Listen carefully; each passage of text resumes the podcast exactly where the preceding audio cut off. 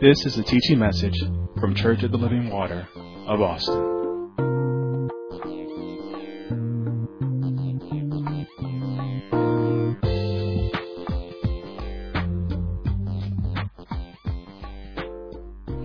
Amen and amen. Go with me to our scripture in Philippians chapter three.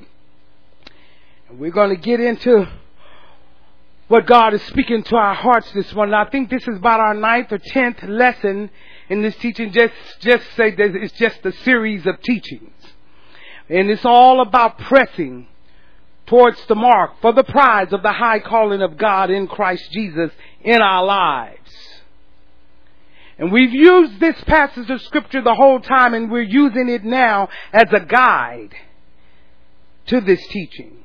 And in verse thirteen, not over there, it says, "Brethren, I count not myself to have apprehended, but this one thing I do, forgetting those things which are behind, reaching forth unto those things which are before. I press towards the mark for the prize of the high calling of God in Christ Jesus.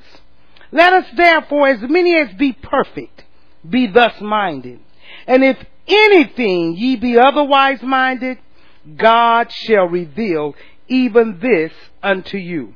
And we have been learning over these weeks, all these several weeks, it, to me it seems like several months, that we have to, uh, we're learning how to continue forward, continue to press forward. And we're learning how to forget those things that are behind. We've learned in the past few weeks that to be consistent in progressing can be difficult. And I want to keep saying that because I want you to know that it's not easy for anyone. It can be difficult, especially because you live in this flesh. And the more you put your flesh on, the easier it is to press toward the mark. But it can be difficult. It's easy to start things, but sometimes it is that consistent progress that gives us a problem. We can start good, but we just don't end good, or we can't continue, or we're non-finishers. And we don't want to be a people that are non-finishers. And people in the body of Christ are very big on that, being non-finishers, starting something and it starts off good. But new never lasts. Let me tell you, new don't last new long. How many times do we have to tell you that? New don't, new don't last new long. Marriage, new is all good, but it doesn't last. It's new. New in any situation doesn't last long, and then it gets old. Everybody wants something new. If somebody open a big new building, everybody want to go, and then you find out it slowly, after it gets old, it slowly dwindles down. I remember when Torchies first came to town, you couldn't get in Torchies. Everybody, lines and lines and lines of Torchies. Now you can walk in there and ain't nobody in there because it was new. But new don't last new long. Soon as it stops being new, everybody settles down. So it doesn't matter that everything is new and you're excited. Remember, it will settle down. So we understand, don't get overexcited about things that are new. Just be familiar, and then just say, then say, you know what, I know this is all good and everything, but new don't last new long. I've learned that. Amen.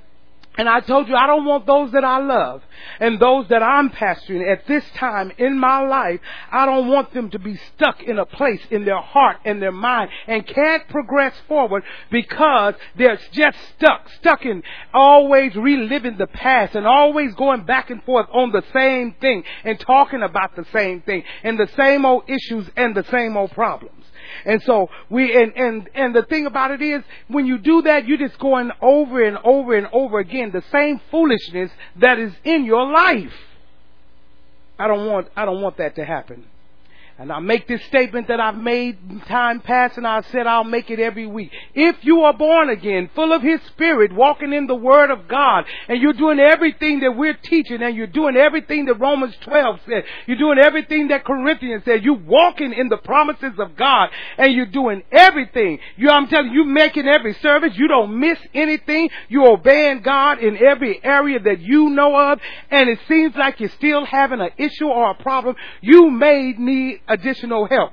Now, additional help don't necessarily mean something out of nothing. You may need additional help just in going back and listening to the messages. You might need additional help to just talk to your pastor. You might need additional help to just talk to one of the ministers. You might need additional help in different areas. You might, if something is going on in your body, you might need additional help that you need to make an appointment with your doctor and see what's going on with you. So it's many ways that you may need additional help, and you can get it. Because if you're doing everything that the Word says, you shouldn't need additional help. But if you think that you are, then it might be, I need to get more into the Word. I need some explain. You know what? I need to make an appointment with Pastor. I just need to talk to her about some things. Or I need to, you know, can one of the ministers talk to me? Because, you know, I know a lot of you, since Pastor Hill is transitioned and all, a lot of you feel kind of shaky talking to me because I'm a woman. But let me tell you, I'm just a man with a womb. And I'm a servant of God. And let me tell you, no, I, I'm not a male man, but it doesn't mean I don't know how to. Let me tell you, when you have the anointing of God, you can talk to anyone about anything. But some, for, but for some people, they're like, no, I need to talk to Minister so-and-so. Well, go ahead. It's no problem. I don't have no problem because I know what God has called me to. You know, it's fine. I'm fine with that. But I'm telling you, if you have a problem, if you have a problem with me being a female, you need to find you a male to get under. Don't waste your time. Don't waste your time, because guess what? I'm not changing. I know my gender. I'm not changing. I'm not going to say I was once a woman and now I'm a man because God did. No, no, no. I'm a woman. And I'm not changing. So don't waste your time. If you have a problem with that, then bounce. Please bounce. Because you're just taking up space. What does she mean taking up space? There's still room. That chair you're in. Because I'm not going no anywhere until God tells me to go. So it's no sense in you wasting time. Well, I'm just, I'm just waiting for a male to be up there. I'm just waiting. Well, you know what? You might be waiting a long time. You might meet heaven before me. Waiting. Amen. And so we, you might need additional help. And, you know, we talked about that, you know, and uh, you, you might just need to spend time with someone and just talk about what's going on. If something is going on in your body, you need to understand, you know what, something is going on. And I, I need some help. You know, one thing, I was talking to someone, and it didn't necessarily relate to what I'm teaching, but how many of you know that when you take medication, you can take one medication and you have another medication, it can mess up that medication, and it can mess up stuff in your body because you took that medication and it didn't coincide with that. And then for those type of things, you need to see a doctor. Because sometimes, you know, sometimes you go to the emergency room and it's not your doctor and they prescribe you something else and you're taking something else you didn't tell them about, and now you're taking that and now you're having issues and you're having problems. You need to see a doctor. Not taking up your, God, I, I know I'm feeling terrible, this thing is doing it, but God, I lifted up this pill up to you to cleanse it and I'm going to take it anyway. All that foolishness. No, it'll, and I mean, and that's the, and that's the way life is. I mean, like you can, I mean, you could be into one thing and then to another thing, and all of that, it messes up your life. So when you see those things, you need to get help. Amen. And then we talked about a few objectives that we had, and that's important to this ministry. That's important to our ministry. And I said that we were going to talk about, and we did, how to press uh, forward from your old life. And then we said we're going to deal with how to press forward from loss, and we dealt with that extensively. And how to press forward when I've been disappointed, and that's what we've been on for the last three weeks. And I want to teach us how to press forward when we miss God. You know, when I'm when I'm sitting down, I'm thinking about everything. I'm trying to think about it, and I'm thinking about everybody. When people come up in my mind and things come up in prayer and stuff, that's how I find out how you miss God, when you're in a stagnant place. These are not things that come off the top of my head. These these are things that come from the Spirit of God by me overseeing the flock and seeing what you need. Amen? So go with me, if you will, to Matthew chapter five and just rest there, because we're going we're gonna to get to it, but I got several things I want to say before that. And we're going to continue on how to move forward. Listen, you have to understand, in life, there will be disappointments. Be okay with that. You're going to have disappointments. And sometimes disappointment can cause things that we feel that we can't, could not, or we did not or could not have control over. And so we're feeling it. And we're disappointed. You know, we're disappointed that I couldn't get through to my child, or I couldn't do this, or, or this happened in my life and I didn't do what I wanted to do in life. I was just disappointed. Amen. Primarily where our focus is on these things that happened in our life is that we feel like, you know, I didn't have any say over it. This happened. And there, most of the time, things that you've been into or something, you probably didn't, or something happened, you may not had any say so over it. And you're going to be disappointed. But it is essential that you know how to move forward once you've been disappointed. You cannot, let me tell you, you cannot move forward with God disappointed. You got to let the disappointment go. Are you, are you following me? We have to handle, it's essential to our walk that we handle disappointments. And disappointments can definitely cause us to be stuck in a place, in our minds, in our, I'm telling you, in our hearts. And then, and, and one disappointment after another disappointment after another just have stacked up. And it's all on the inside and you're just disappointed. You're disappointed that God didn't heal someone. You're disappointed because you, that you think God didn't heal someone, because and you had no control of. You're disappointed because God didn't come through on that job, and it's you. You're the one putting in the resume, not God. And you're just disappointed by many things in life. You know, you're disappointed about who you married, but you you married them, and so you, let me tell you, it, like the sister said this morning, you are in an institution, and you're there to stay and work things out. Amen. So, you, you know, you can have a bad week. Listen, a bad week can turn into a bad month. A bad month can turn into a bad year. A bad year can turn into bad years. I've known people that have just had bad years.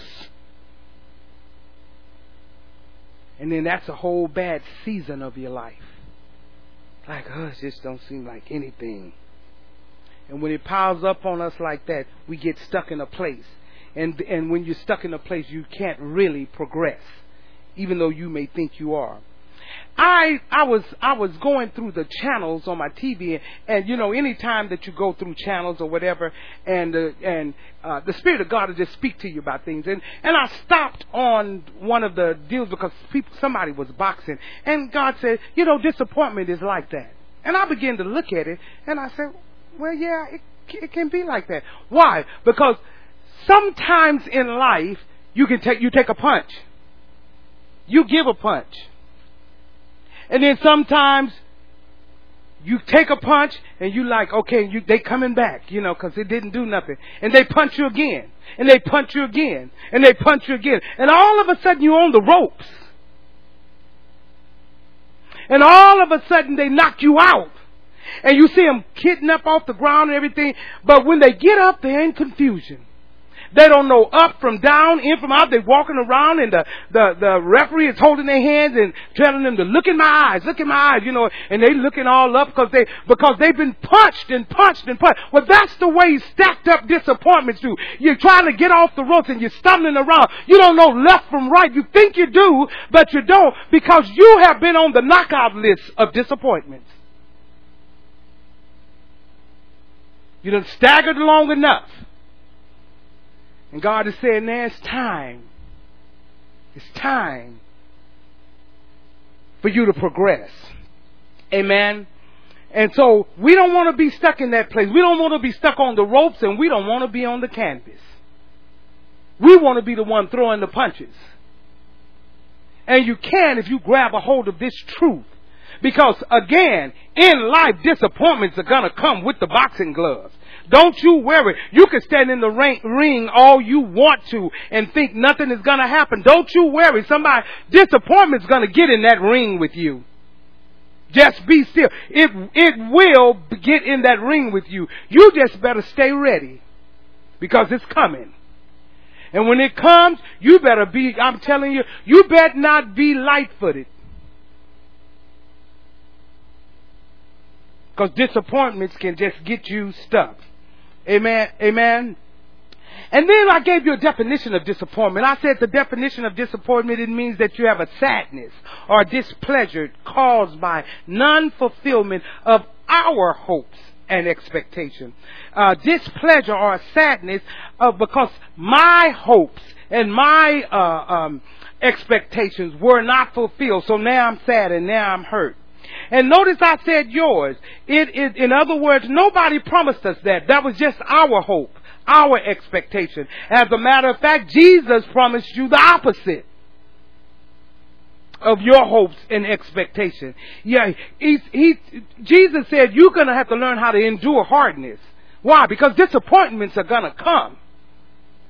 Disappointments are going to come.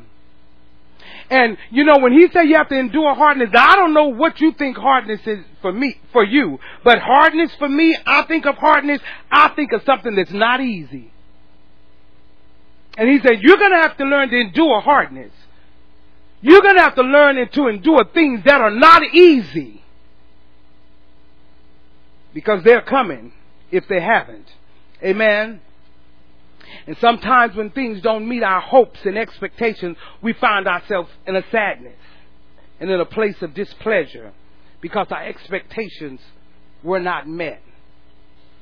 I was at that place. In September first, twenty eighteen, I was at that place. Disappointed. Disappointed. Disappointed because that was not my expectation. It was not my hope. But God never told me in the Word that my husband was going to live forever. But He did tell me it's appointed once for every man to die. See, He told me that. And I told you last week, and I'll tell you again, if you're going to put any hope and any expectations in anything, put it in His Word. Not something made up out of your head. Not your own hopes and expectations, unless it lines up with the Word. Because your hopes and expectations, they are simply yours. And those things rarely come into fruition. I didn't say they didn't. I said they're rarely. So you're going to be in disappointment. Amen. And then sometimes we're disappointed and it can produce hurt. It can produce discouragement. It can cause discontentment. And disappointment because of our, you, we can be disappointed from past experiences that are catching up in our lives. Things that happened in our past. Things that we did not expect to come up and it's happening and it makes us sad. Or somebody brings it up and it makes us sad. Sometimes we're disappointed with our present situation. Where we are just right now. I'm just, oh, you know, I just, oh, I just don't know. Sometimes we're just disappointed in our present situation. I mean, you just don't want to, you know, you just don't want to be in that situation that you're in. I want to be, I don't want to be in this right now. I just, oh, I don't need this right now. And you're disappointed. And I want to say this, if you have never found yourself in a time in your life, listen, where you've not been in a situation that you didn't want to be in, I'm going to tell you why you haven't. Either you're too young, listen, you're either very, very young or you're very, very naive. If you've never been in a place where you didn't want to be, you're either really, really young or you're very naive. Are you with me? Because for the rest of us, we've been there. We've been in that place, in that time in our lives, in those present situations where circumstances and situations are there. And it came out to be what I didn't hope for it to be. I didn't expect it to be. I was expected something else.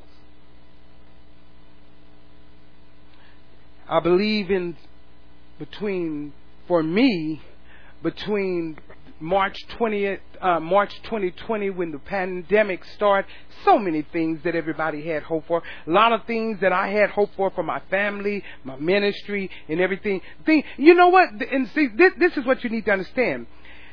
I had a lot of things that I hoped for and I wanted to to to to happen before the pandemic hit. And you know what? When I was writing it down and when I was thinking about different things that we were going to do and, you know, with ministry, with my life and different things, and the pandemic hit. But when I was writing all of that down in my head and then my dealing saying, okay, and, and getting everybody together, I mean, we, we had a group of people. We were going and meeting with the people the, uh, about the prison ministry. We were doing, just doing things, getting ready. But you know what? I believed I prayed and sought God about it. I believed, I had believed I heard from God. And I knew that. And then the pandemic hit. And all of those things were put on hold. All of the things in my life, all of the things in my family, all of the things that I wanted, everything put on hold. That was disappointing. But I couldn't stop. And I'm sure many of you had different plans before the pandemic came. And we have stayed in that thing two years. And you have to just keep going. You said, oh, I prayed to God about it. You know, this, that, and that happened. Well, I must not hear from God. No, I prayed. I believe God. But things happen in life. Understand that. And it causes us sadness. It can cause disappointments. I remember in twenty twenty, twenty twenty-one when the pandemic hit, let me tell you, children went to school for eighteen, I mean all the way up to eighteen years old, and they had planned to go off to college. And let me tell you, they were sitting in their parents' house on a computer at home. They were disappointed. They were like, I was planning to go off to college. I was planning this. They were disappointed because they're here. They are spending a whole year in their parents' house in a room with a computer. That is not what they had hoped for. They they they, they was going to school excited about it. Can't wait to go to college. Just disappointments in just many different areas. Amen. And, you know, because they, they, they had just uh, uh, an excitement of just walking across the stage. You know, high school students, they just get excited about everything. They wanted to walk across the stage. They didn't get to do that. They were disappointed. And see, we can have disappointment by things we perceive for our future, what I want to happen.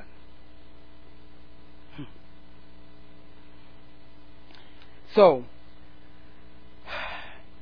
I, when I, what I mean by that perceived future is things that may have happened in our past. They come up.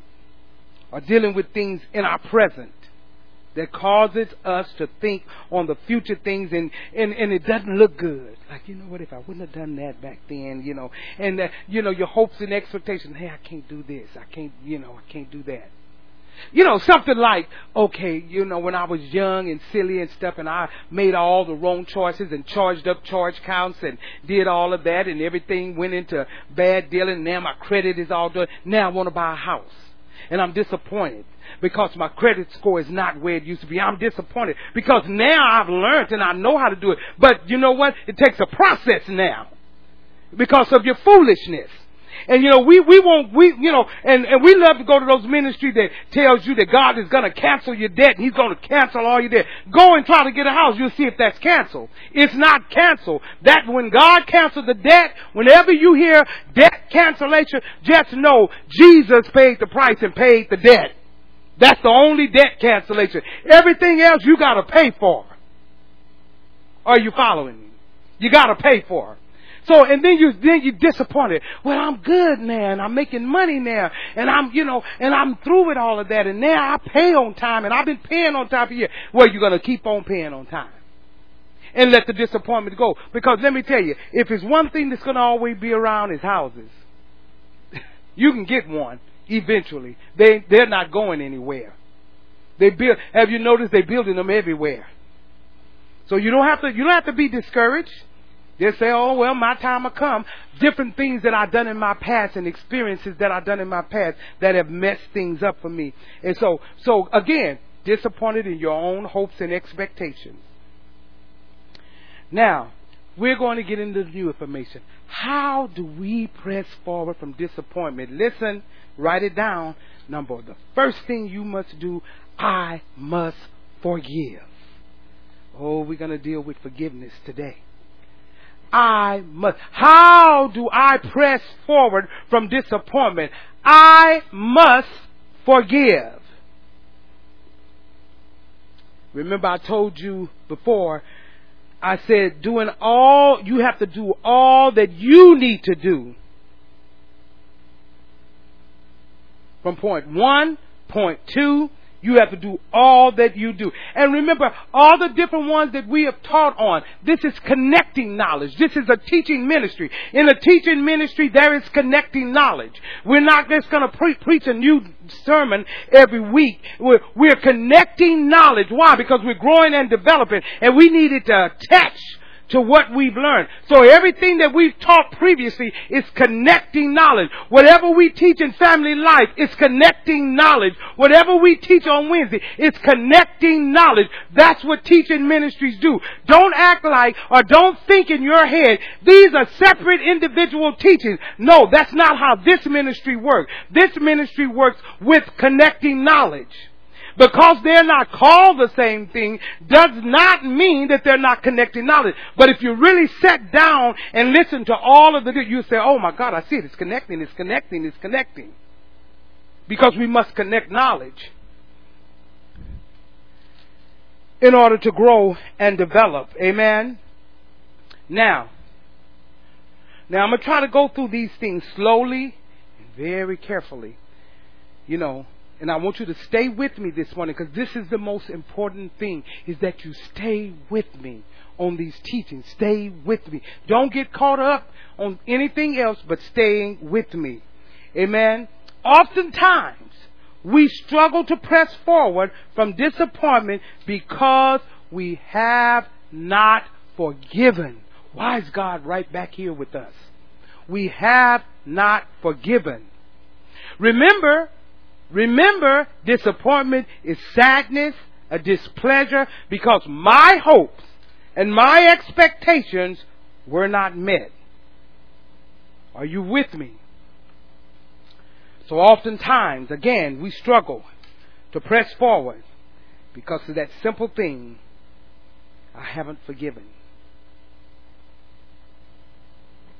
Some of you haven't forgiven God about what your hopes and expectation was not fulfilled. And guess what? It wasn't God's fault. But you haven't forgiven God. You hold God responsible for your hopes, not His, your hopes and expectations that wasn't fulfilled. Now you're upset with God. Maybe you haven't forgiven a person. Hmm. They hadn't said this, if they hadn't done that, if they, you know, if they hadn't treated me this way, if they hadn't did what they did. Some of you may haven't forgiven a group of people. A group of people. What do you mean by that? There are people that you have not moved forward because you are upset. One group is upset with another group. And you know what, it, it, you, and you feel like that group is the reason why I'm in the situation I'm in. I wouldn't be this way if it wasn't for so-and-so. Them white folk. Them black folk. Hmm. Them Hispanic po- folk. Oh, let's call them them Republicans. It's those Democrats. See, we get caught up. See, see, you're just thinking about somebody you had beef with. But a lot of you are right here.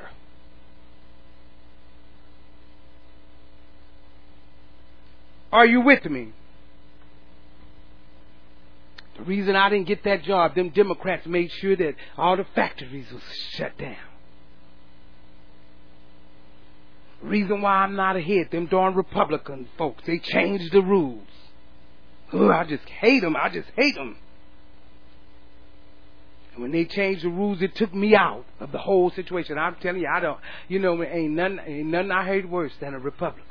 Nothing I hate worse than, see, you don't even know what's coming out of your mouth. Hmm. The reason I can't get ahead is those white people. The white man keeping me down. They're always saying something. And they're always saying something about the black folks and the Hispanic folks, and they're always saying this and they're always saying that. Hm. I can't press forward because all these black people. I need to move because they moving in the neighborhood. That's for you out there that's listening to me. You see what has happened since they moved in? Black folks moved in. It's time to go. Yeah, I can't, you know, well, what about the Hispanic people? Oh, no, God, no. Uh-uh. Yeah, I hear they party all night. I'm not, oh, see, you didn't think I was going there, did you? See, but I'm telling you, people have all of this stuff going on, and you think nothing of it. You think nothing upsetting, because you're not dealing with one person you're beefing with, but God is looking at the heart.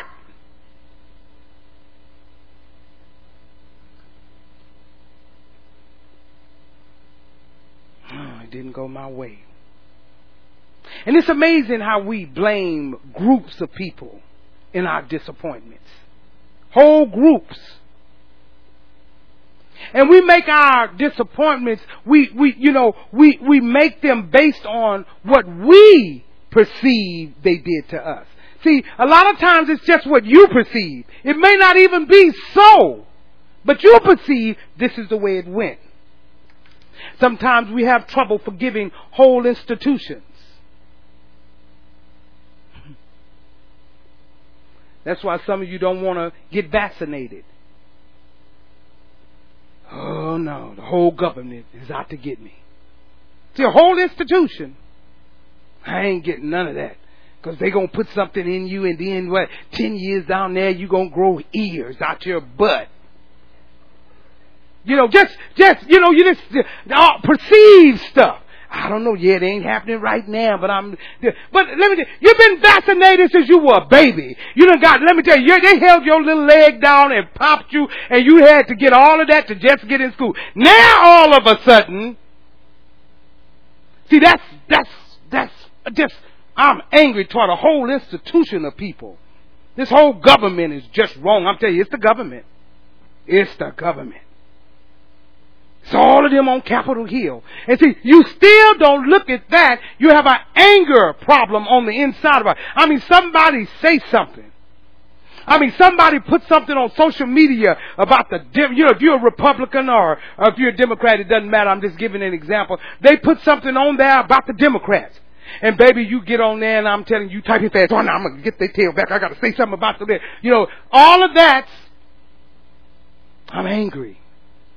Let me tell them what I'm feeling. Wait. I mean, you spelling everything wrong, but you just hitting it. Then you have to go back and say, oh, no. I mean, you just, because what? They need to know I'm a Democrat. Did you see all them white people? All the white people are Republicans. We need to turn this state.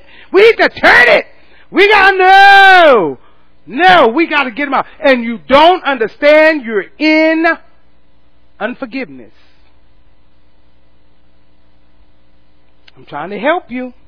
You don't see it. You don't see it. Sometimes, listen, we struggle to forgive people we don't even know.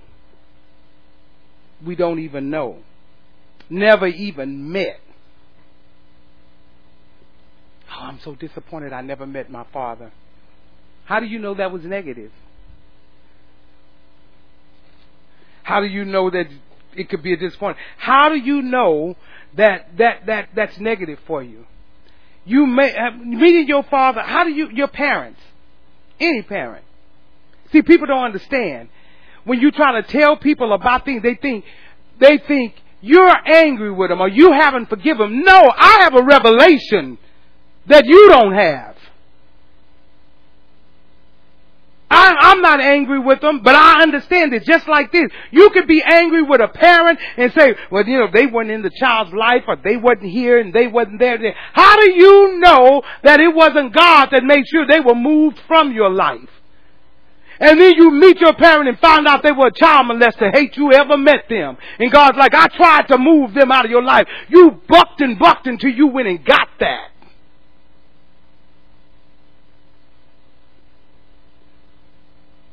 And so you try to tell people about certain things you they don't need and everything. They like, oh, you you just still angry. You just still no. You just don't have revelation, and God will have to give you that. Sometimes you don't need certain people in your life, and God moved them. Why? Because of purpose. Not because God was mad at them. God's never looking at mad because God wants them to be walking in the Word. God removes people for purpose. God's never going to let anybody interfere with His purpose. Are you with me? Found out they were a drug dealer. They were doing this. It could be God's mercy and grace that kept that person away from you. Be okay with it. And being disappointed is no way. Let me tell you, God has blessed you. And look at your life. Look at your life. Your life is in a good place. You got an American dream and the dream of God. Let me tell you, you got a nice house. You got a nice car. You got a nice job. You got all of that. And you're even going to heaven. But you want to go and look up and disturb your life. You got the best of both worlds. Why don't you just go on?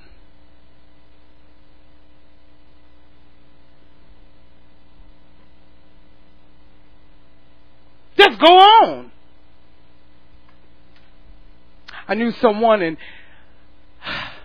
this guy, he had everything.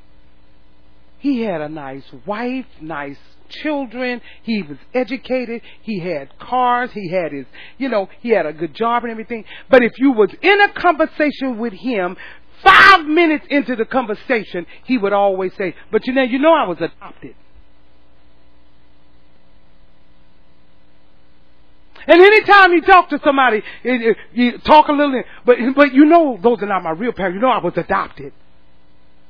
So why do you need to keep reliving that?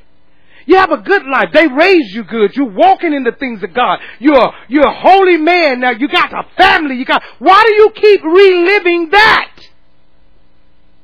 Why do you keep go- going on that? You're where you need to be. That didn't, because you was adopted didn't mean, didn't break you. Actually, it put you in a great place. You had good people.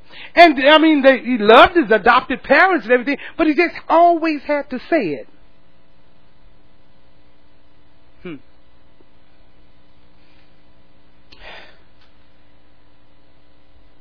Just let the blessing that's in your life be a blessing. Amen? And you know, you can say, I'm just so disappointed that this person or that person. We have whole people storming the capitals. We had whole people, vote, you know, they were threatening voting officers, doing all kinds of things, shooting up elementary schools. We have all of that. Angry, bitter, frustrated with folks they don't even know. Why? Because they feel like their hopes and expectation wasn't met. So I'm going to shoot up a school. My hope and expectation is not what I wanted. So now I'm just going to storm a Capitol. The, my hopes and expectation was not what I wanted. So I'm going to say they stole this from me. See, that's your hopes, your expectation. We are, what, two or three years into the last election, and we still have people angry. Still have people angry, bitter, and hostile. Still have people saying what was stole. Still have that. And guess what? Catch this. The day after the election, they were the same people they were. They lived in the same house. They had the same food in the same refrigerator. They had the same job. The same. They was eating the same food. They had the same breakfast they always had the next day. They went to the same job. But I was just so angry and just so mad. They had the same paycheck. They had everything was the same, but they couldn't press forward because I'm upset and I'm angry about what happened. And, and you know what? And okay, let's let's go back even further than that. Yeah, that was this election, but that were people that felt the same way four years prior to that, the exact same way. Can't believe a black man in office again. Eight years. We got to get him out of here. And they still mad. And they woke up the same deal. You, every, it's the same deal. And it's anger, it's bitterness, it's frustration that's there. And you have no idea it's unforgiveness. You think that means nothing to God. If you think that means nothing to God, it's because you don't know your God. Because it means everything to Him. Why? Because God said you are the light of the world. You have to think differently. Are you going to get stuck in a place? Because this whole world has changed. Did you hear me? And if you don't get what you expect, you know, you may be sad and stuck for no reason. But understand this, life moves on. Life, have you noticed, I don't care if you're disappointed who got in office, have you noticed the next day come on and go? The next hour, it just keeps going. It's the same in death and anything else. Have you noticed when, now, for me, time stopped. When Pastor Hill passed, time stopped for me. But notice it didn't stop for the world. It's never going to stop. It keeps going. And guess what? I had to catch up with time because I stopped. You can stop, but notice time never stops. That's why at the point of death, they take a time. They call it because time doesn't stop. And you can't stop. Are you with me? We have unforgiveness, write it down, with real and perceived offenses. We can have unforgiveness with real and perceived offenses. That means you can have some real offense that you're, and you can have a perceived one. I mean, there's real things that really happen to us. And I'm not minimizing, you know, what's real in your life. Because I understand people can do horrible things. They really can. They can do horrible things. Terrible, horrific things can be done to us. But sometimes we have forgiveness and an offense, and it's not even real. It's not even real. Now, if you're married in here, You, you, you, you don't even need to, I don't even need to further explain that. Because you, th- th- cause that has happened. Because everybody in a marriage has been offended by perception if you married. And then, you know, sometimes, you know, you're arguing about something and, you know, your best argument ended up with you going to bed and saying to yourself, we did all that arguing, but I think we really were saying the same thing. It was a perceived thing. What? No, what? We got what? And then you lay down, you be like, well, I think we were really actually saying the same thing. I just perceived it should have went to an argument. And then after you settle down and you get in your, your bed and you sip it, you be like, actually, we were really basically saying the same thing. Oh, you'll never admit to that, though. I can't admit to it. Oh, no, that's just going too far. Mm-mm. Hmm. So unforgiveness can cause anger, bitterness. And it's not just anger and bitterness. Listen, toward the person that you're anger and bitter toward. You have anger and bitterness towards everybody in your own way, towards everybody. And it, and you know what? And it can cause a lack of trust. A lack of trust. When you cannot forgive the last person, it makes you make it very hard for you to trust the next one. Did you hear me? When you do not forgive the last person, it makes it hard to trust the next person. It can cause you to have poor relationship with other people. That's unforgiveness. It'll just cause you to have just poor relationship with other people. Now, this is the big one. It can cause you to have health issues. Did you hear me? Spring up and trouble you in your body. It will cause you to have stress. Unforgiveness will cause you to have anxiety. Unforgiveness will cause you to have high blood pressure.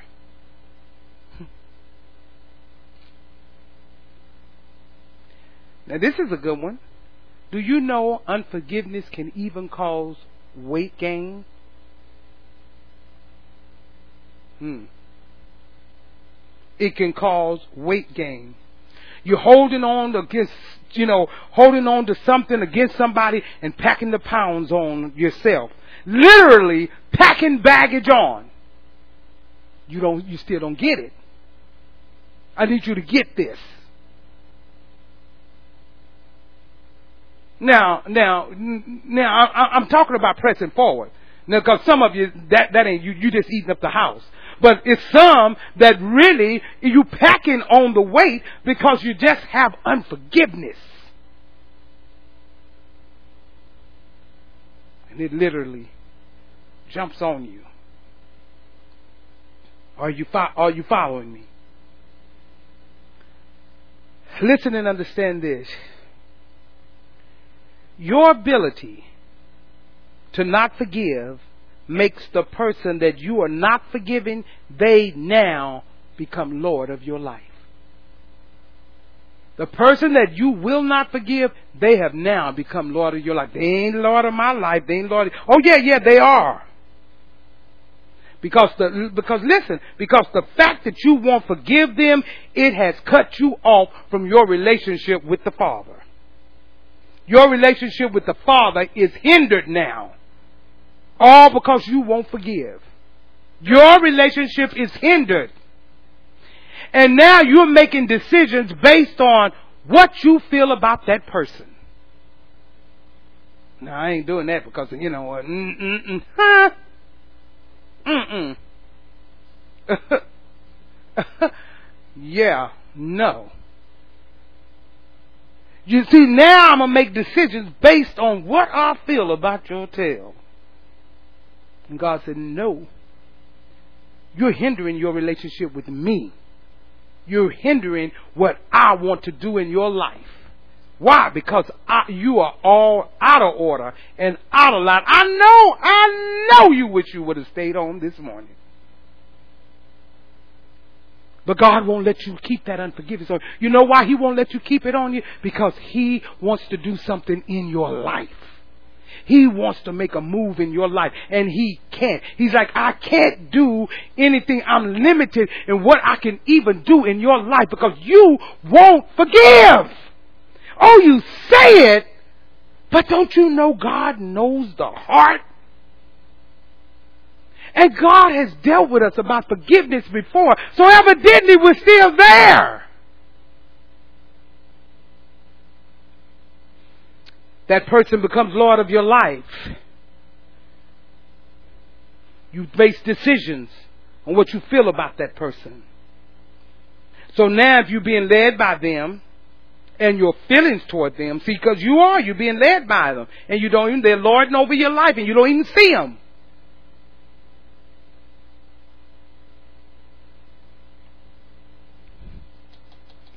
You're not led by the Spirit of God that dwells on the inside of you. And at some point, you have to make a decision that no one, listen, you have to make the decision. I can't make it for you. I got to keep myself clear. Because let me tell you, dealing with the people of God, you have to keep yourself clear. Because they'll pull you right into this. They'll pull you right into this. So at some point, you have to make a decision that no one and no situation is worth my relationship with God. See, that's what you have to tell yourself to move forward, or you won't. You have to say, wait a minute, wait a minute, I'm too caught up in this. I'm too mad every time I think about it. If I think about what time I've wasted in my life, I get mad all over. You have to tell yourself nothing and no one is worth messing up my relationship with God. I need God. I don't need God not working on my behalf because I'm full of anger and bitterness and hurt on the inside. I gotta let it go. Just let it go. See, this is our thing that really gets me. Oftentimes, this is good for you. This is this is really good for you, and I want you to grab this. Oftentimes, that unforgiveness, you keep it because it's a way that you make the situation right in your size, in your sight. And you feel like somehow if I forgive this person, it's going to take some things away. Because this unforgiveness, you know, somehow it makes, you know, it's making sure that they know they were wrong. So I don't want to forgive you. I want you to know it. I want you to hurt that you were wrong. And so I just want you to know I'm not forgiving you. You know, I'm hurt. I want you to look at me and know I'm hurt. What I'm going through because of you. So I'm not going to forgive you, because if I forgive you, then you might think everything is all right. As long as you know that I'm holding this in my heart, I want you to know I'm hurting, and I want to make sure that you see it.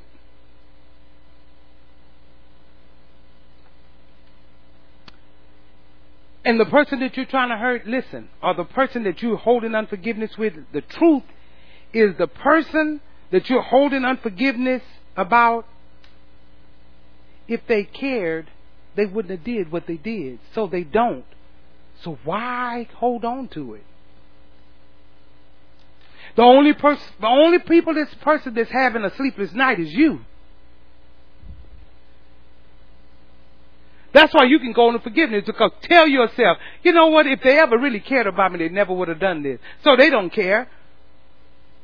So guess what? I'm going to forgive them and let them go, because I need some sleep. Not rest. I need some actual sleep. They somewhere snoring and you holding on. Ooh, and you tossing, beating your pillow down. You open it with their face. Yes, you know, and you turn back over and you get up. You go to the restroom and now you emptied yourself. Now I'm really going to beat the pillow. Just angry and mad. They're snoring somewhere. Let it go. And say, you know what? You're not having this kind of Lord over my life. Don't let them have that kind of Lord over your life. Because if you do, they know they have Lord over your life. Now listen to me with this. This is going to be great revelation for you. And I want to take it slow because I want you to get this. And then you'll know I can forgive.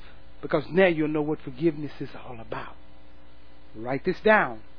Forgiveness is an internal work. It's not about the person. Forgiveness is an internal work. Write this down. I can never forgive if I don't see situation from God's perspective. I will never be able to forgive if I don't look at the situation from God's perspective. Whatever it is. See, if you're mad at the government and you're mad at, at, at all the senators and you're mad at our governor, we're mad at all of that. Look at it from God's perspective. Because God died for them. Forgiveness is an internal work. Forgiveness is an inside thing. It's inside. Write this down. Forgiveness is not about the other person. It's about what needs to happen in you. Forgiveness is a heart condition. It has, listen, God, this forgiveness, it has nothing to do with the person. It's an internal thing. Get this. Because as long as you think it has to do with the other person, you're going to stay in bitterness, strife, and all the foolishness that you're in. Because it has nothing to do with the other person. It has to do with you internally. See, now we're looking at forgiveness from God's perspective, not our own hopes and expectations, not our own way of thinking. This is God's perspective on forgiveness. It's an internal thing. It's inside. It's not about the person. Forgiveness is a heart condition. It's about getting my my heart right toward God. Getting my, my heart right with God. Again, this is an eternal work. It's an internal work. It's a heart condition. I'm going to drive that home. It's an internal thing that's going on that God wants to deal with you about. And this thing we know, I don't have to tell you and nobody have to tell you. You know yourself when your heart is not right. You ain't got to say, I got to check my heart. No, you ain't got to check it. You know. You know when your heart is not right. I know when my heart is not right. Everybody knows when their heart is not right. You know when it's right and you know when it's not. You know when your heart is right and you know when it's not. And see, some of the people that we're holding unforgiveness towards, listen, some of them are dead. There's some people that are gone and people are still holding unforgiveness to a former dead person. I can't believe they did that. I can't believe, well, they gone off the planet never. But you're holding unforgiveness towards somebody that has passed away and gone, been gone. It's not about your relationship with them or what they did or what you did. It's about your internal condition. Understand that. It's about on the inside of you. That's where God deals. That's what God, that's where God assesses everything. On the inside. Hmm. Oh, we need to get this. And there's no sense in being upset, mad and unforgiveness of someone that has transitioned, or you know, because you you'll never be able to go back and get it right with them. Not anymore. They're not here. So it's it's internal. It's a heart condition. Listen, I don't care how many graves that you know people. I went to the grave and I sat and talked to them. Everything, they don't hear you. I went to the grave and I asked him for forgiveness. No. And no again. I mean, see, a lot of things that we do, we just make ourselves feel good about. But it's unscriptural. It's unscriptural.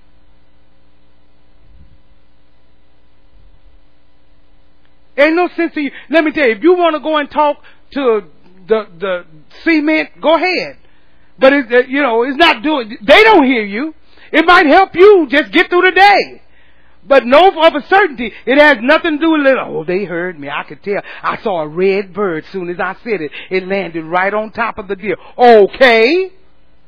I saw a blue one. Okay. What? We got red and blue birds and yellow. We got all kind of birds around. Because they land... Or they land right on top. I'm telling you, right there. Right then and there. And what does that mean? It means that they landed right then and there. That's all that means.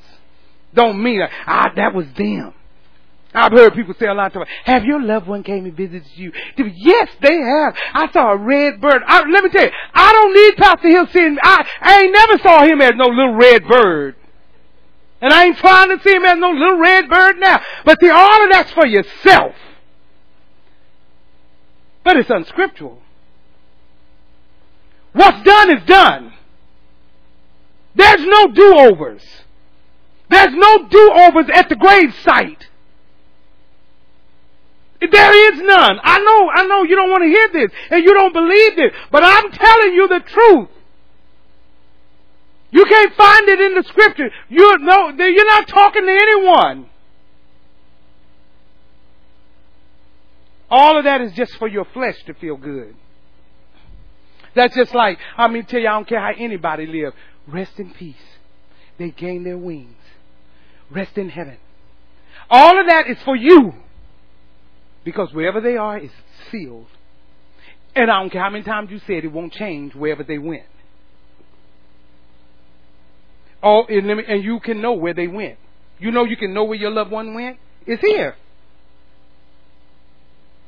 And let me tell you, and if they didn't do what was here, then you still know where they went. because it has to go, it has to line up. There is no new revelation. It has to line up with this.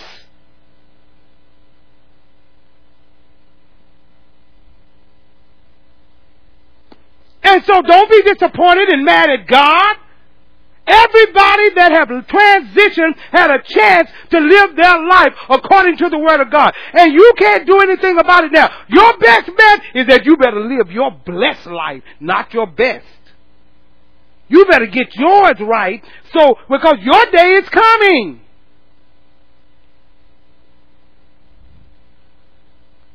Let's get... See, in this ministry, we talk real time. So I'm not about to play with you. God is going to do this for you. God, God's going to do exactly what His Word says. And I don't have to sign off on it. His Word stands for itself. Are you following me? Now listen to me.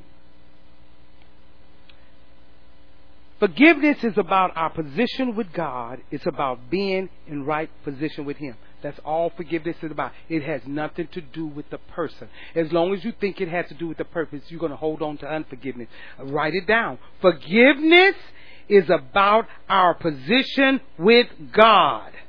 It's about being in right position with God. Now, are you in Matthew chapter six?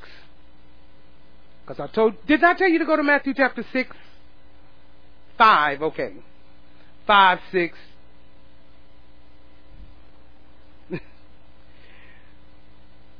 Actually, Matthew chapter six begins in chapter five.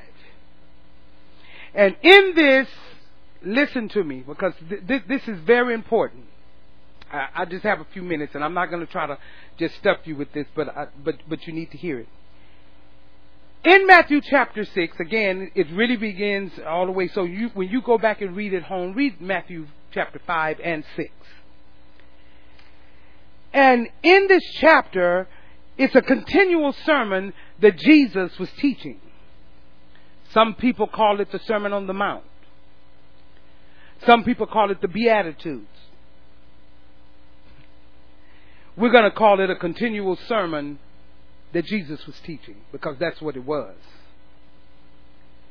In Matthew chapter six, Jesus covered a wide array of topics to teach us how to live as children of the Most High God. In this, in this, He covered a wide array of, of, of things. We have to see it. So let's read, and starting in verse nine, Matthew chapter six. Verse nine.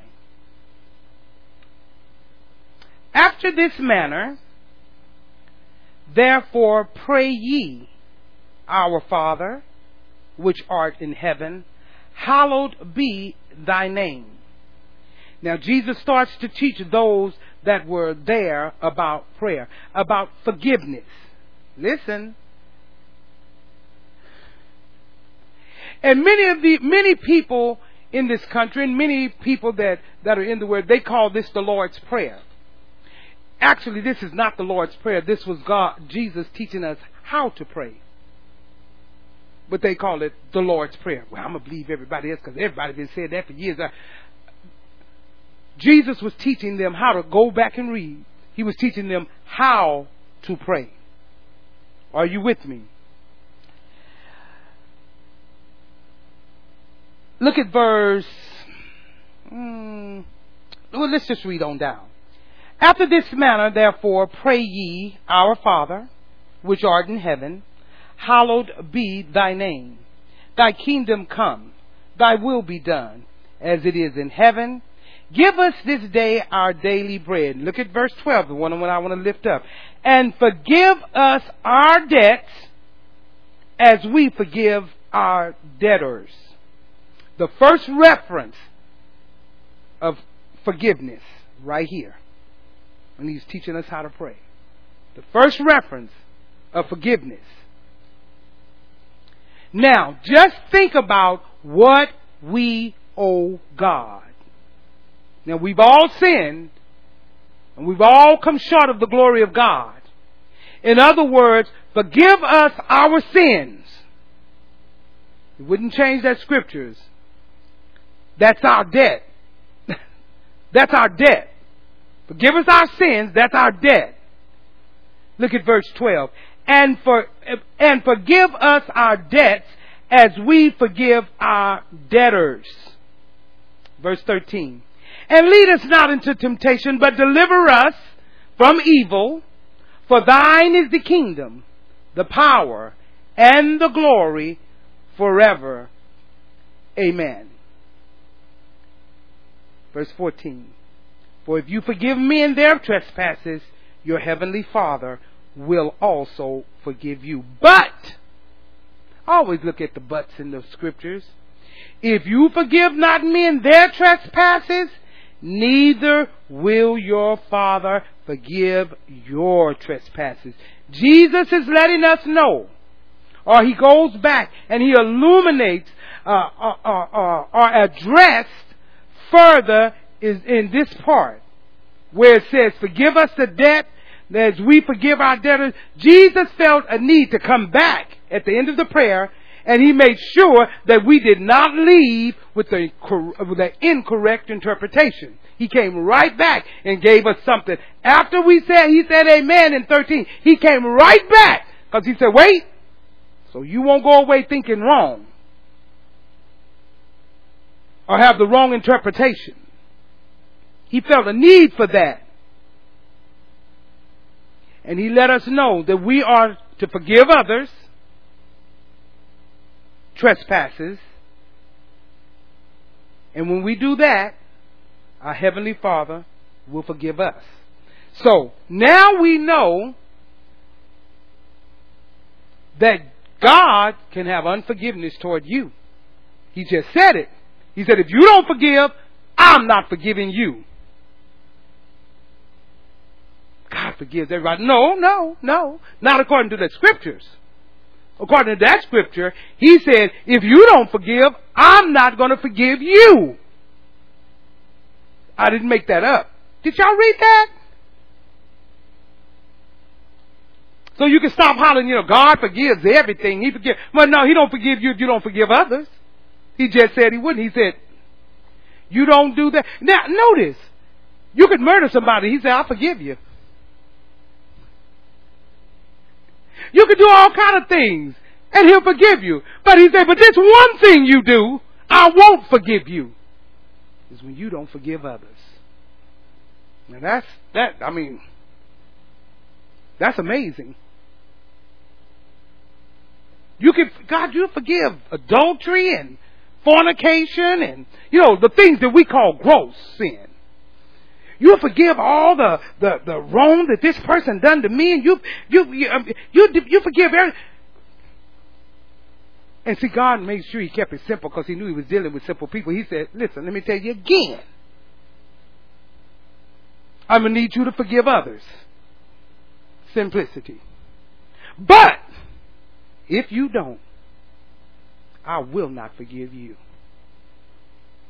And then earlier, remember, we saw we were already in debt. Forgive us our debt, our sins. So he said, fine.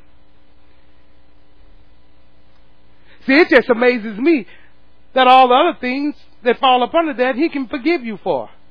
But not unforgiveness. Now, see, that's scary. That's scary. That makes you want to just go tell everybody, even people that you love, I'm sorry. And you ain't even mad at them, but you say, I'm just going to sorry you just in case. I, if I get, if I, if you do something to me in the future, let me just apologize now because I want to make sure God is, let me tell you, some of you having children and you know what you've done in the past and you've been all foolish and all that. Let me tell you, once the doctor tell you or they look, or you do a little sonogram, you we see what I'm going to have. And they do a sonogram and they show you, you, oh, you're going to have a girl. Right then you should fall on your face and say, God, forgive me of my sin. Please don't let it come on my child. That's what, why we grinning and thinking it's so cute, because you should be asking for forgiveness. God, don't let any of the things that I've done be visited on my child. None of you never thought about that, didn't you? That's what you should have been doing. Father, I'm forgiving everything and everybody, and God, I don't want nothing coming upon my child. God, don't visit, don't let it visit on my child. Because you know a lot of things in your past will come knocking on your children's door. Oh, they look cute now. But they don't stay that way. How many of you know?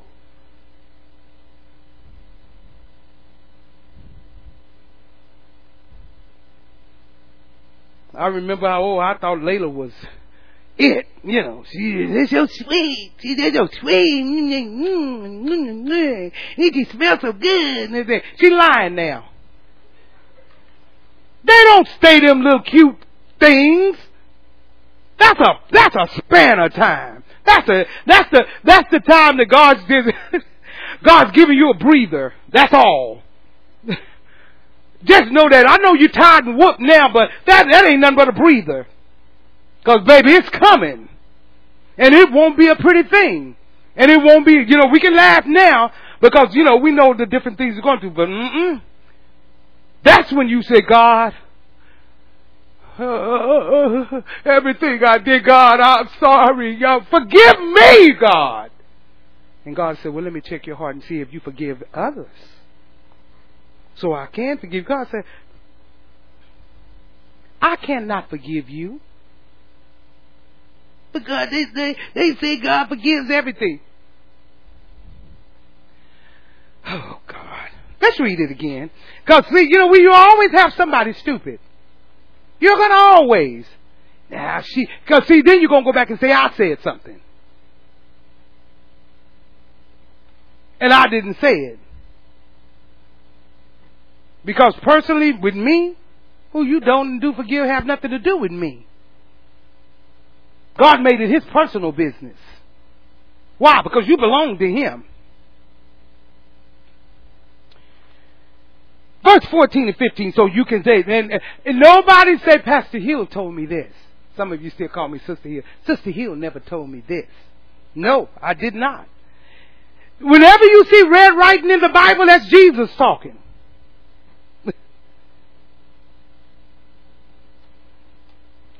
Verse fourteen, for if you forgive men their trespasses, their, their whatever they done against you, your heavenly Father will also forgive you. But, that but,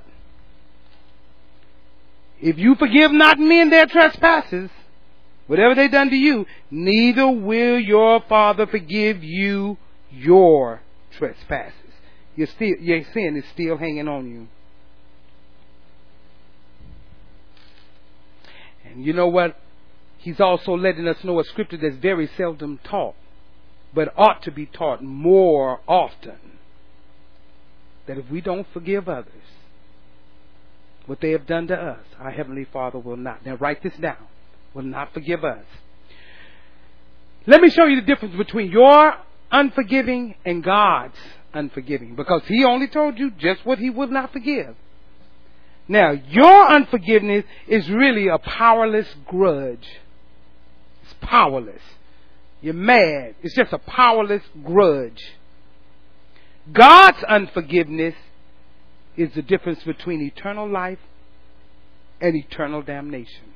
Mm, mm, mm. I'm going to leave you with that one. I'm going to stop right here just for you to get that, but I'm going to repeat it again. I hope it's up there on the screen. The difference between your forgiveness, unforgiveness, and God's. Your unforgiveness is really just a powerless grudge. I'm just mad. I have a grudge against them. But if God won't forgive you, it's the difference between eternal life and eternal damnation. Who wants to take a chance like that? Who wants to keep a grudge like that when mine is my when my whole life is on the line? It's not worth it. Don't ever let nobody have that control over your life. Did you hear me? Do not let anyone have that kind of control over your life that you are so angry with them, so messed up with them, you can't forgive them, and your whole life with, with eternal life, eternal damnation is standing in the balance, and you're like, I'm not letting go. I'm a, I, I'm not letting go. They shouldn't have done that. I'm no, no, no, no. I'm keeping this because they should. I'm mad. You, what? You'd rather go to hell than to forgive them.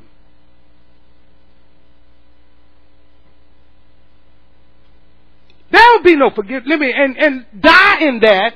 There is there's no do-overs once the last breath is taken.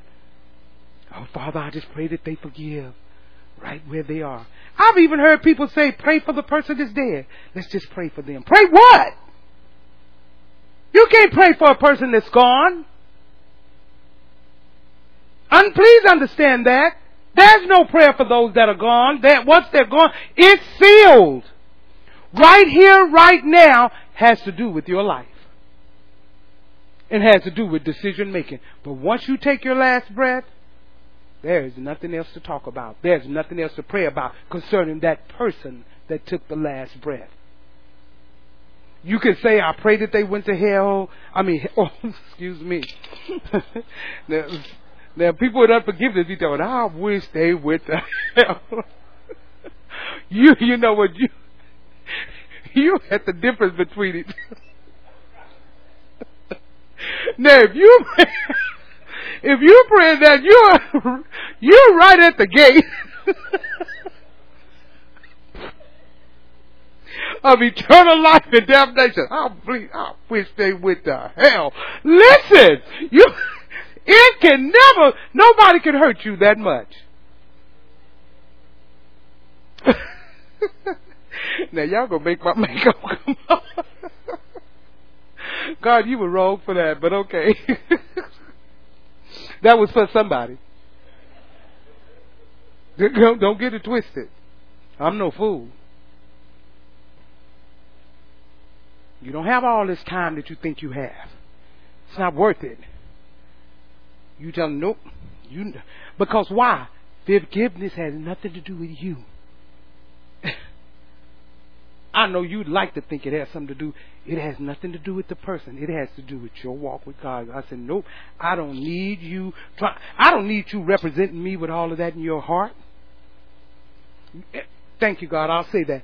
God said, I could even use you better if that was out your heart. You think I'm using you now? A lot of that is a lot of you, you mustering up because you do love me. You belong to me, but you're mustering up because you're getting past that unforgiveness. But God said, I could use you so much better if you were free. I could use you so much better. So stand to your feet.